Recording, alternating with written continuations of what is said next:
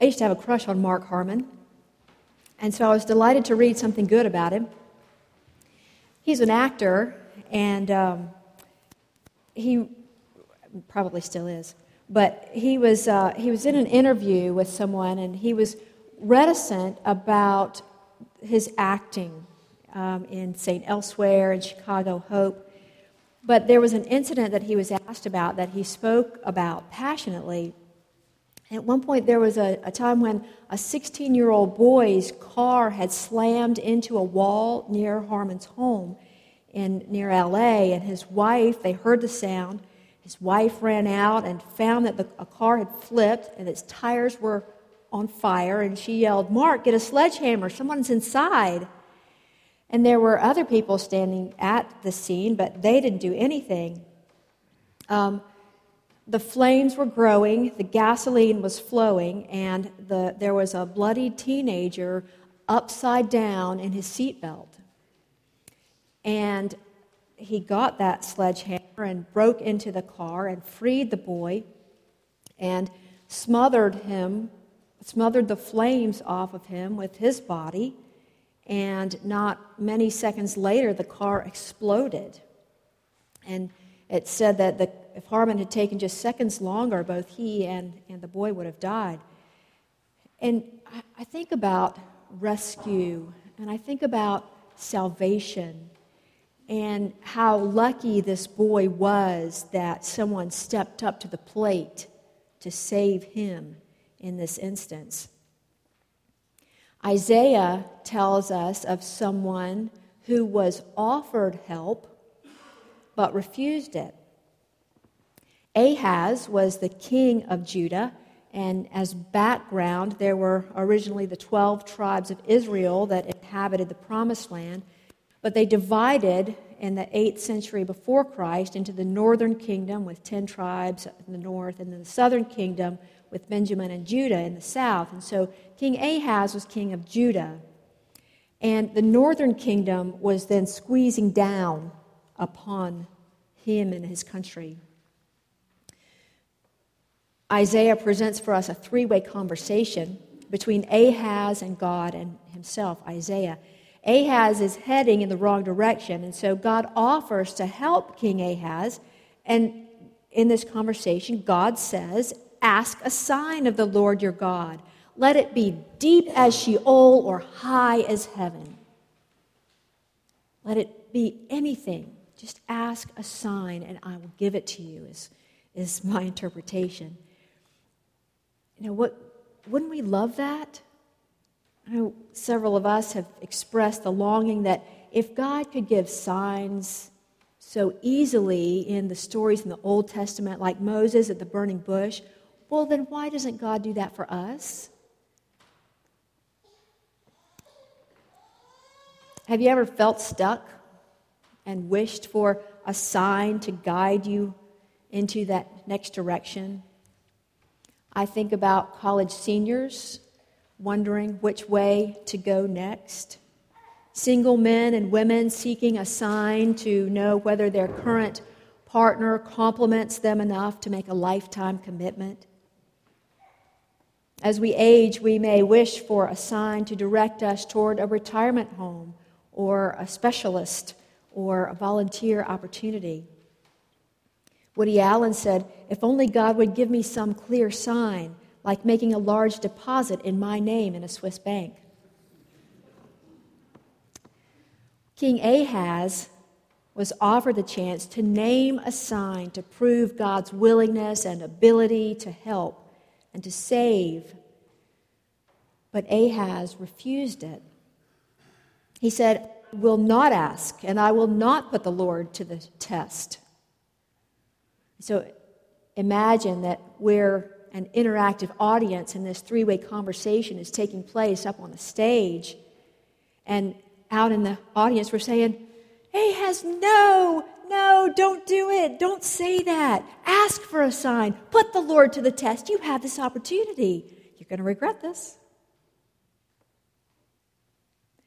And at the same time, we might be encouraging Ahaz to do that. Have you ever not asked a question because you knew you wouldn't like the answer? Uh huh. Come on. if we expect the answer means we need to change something, we'd rather not know.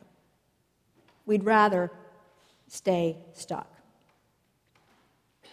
Patrick Johnson writes At first, it seems that Ahaz is piously following the law of God, but as Isaiah makes clear, the king is missing the point of God's offer entirely.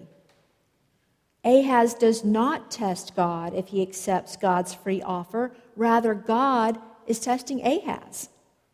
And when Ahaz refuses the sign, he's actually refusing to trust in the living God who is speaking to him. At one time, Dorothy Parker had a small, dingy cubbyhole of an office in the Metropolitan Opera House in New York.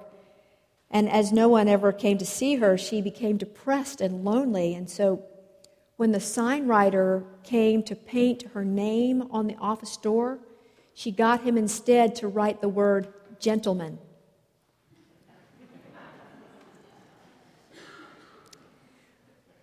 When Ahaz is offered a sign, he chooses to remain stuck.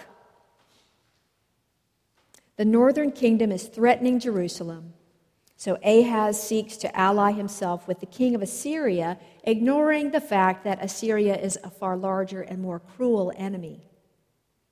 Ahaz is like that 16 year old boy upside down in his seatbelt, stuck in a burning car. Jump forward eight centuries. Joseph. Do you think Joseph felt stuck? Mary, the young woman to whom he was betrothed, was with child. Of the multiple legal possibilities, Joseph chooses to quietly divorce Mary. Had he asked for a sign about how to handle this complication? Regardless, God gave him a sign. As a messenger appears in a dream to Joseph, says, Joseph, son of David, do not be afraid to take Mary as your wife, for the child conceived in her is from the Holy Spirit. She will bear a son, and you are to name him Jesus, for he will save his people from their sins.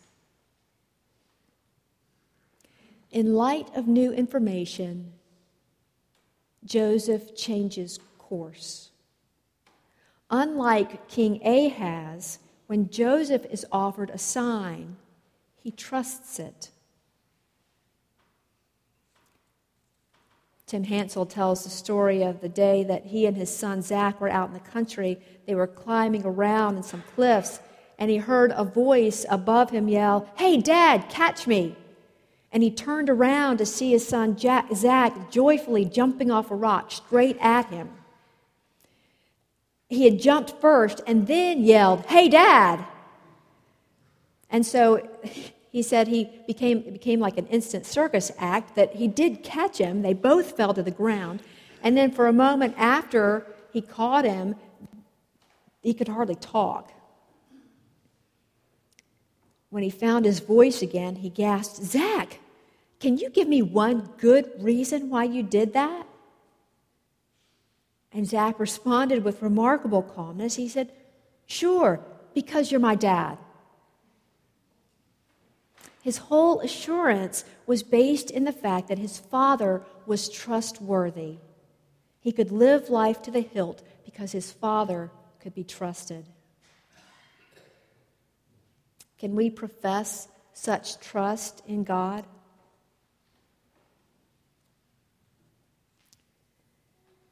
There are innumerable questions of this season. Some are surface questions like, What should I get for fill in the blank, or when and with whom will I celebrate Christmas? The scriptures beg us to go deeper, to ask questions like what difference does it make in my life that Jesus was born? In the time of Isaiah, they knew they needed a Savior. Do we? Do we know or do we believe that we need a Savior? And if so, what does that mean for the way I will live my life each day? Daniel Harris says that once we start asking the real questions about our lives, we enter risky territory. The right questions will usually demand that we change. On a radio talk show, a recovering drug addict told the story about the day he began his road to recovery. He had locked himself in a hotel room to take care of his $600 a day drug habit, as usual. This time, he finally realized that whenever he turned to chemicals to achieve a sense of happiness, he went off to be alone. He isolated himself from others. And this is an image of what sin looks like in our lives. Sin is the choice to minister to ourselves rather than letting the Savior minister to us. And often we preclude that divine help by removing ourselves from community. Some people choose to minister to themselves through chemical dependency, others through acquiring money, shopping, gambling, addiction to work, or simply going it alone.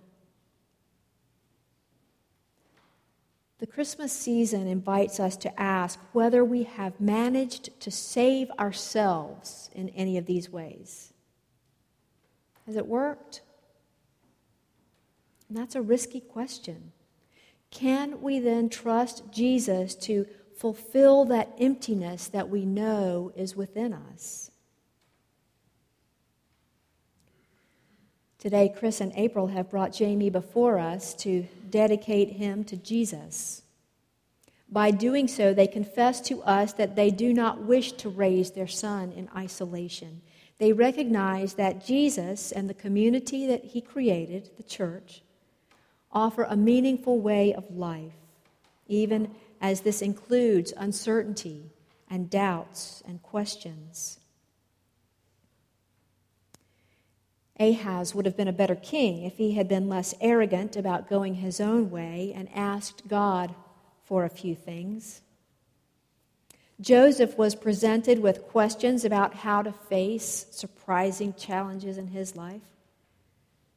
And the gospel writers record for us, too, that later even Jesus had doubts and questions. The prophetic promise from Isaiah, the angelic promise from Matthew are not that God will answer all of our questions with a sign. The promise is Emmanuel, God with us. The promise is that God will be with us, and that will be enough. Let's pray together.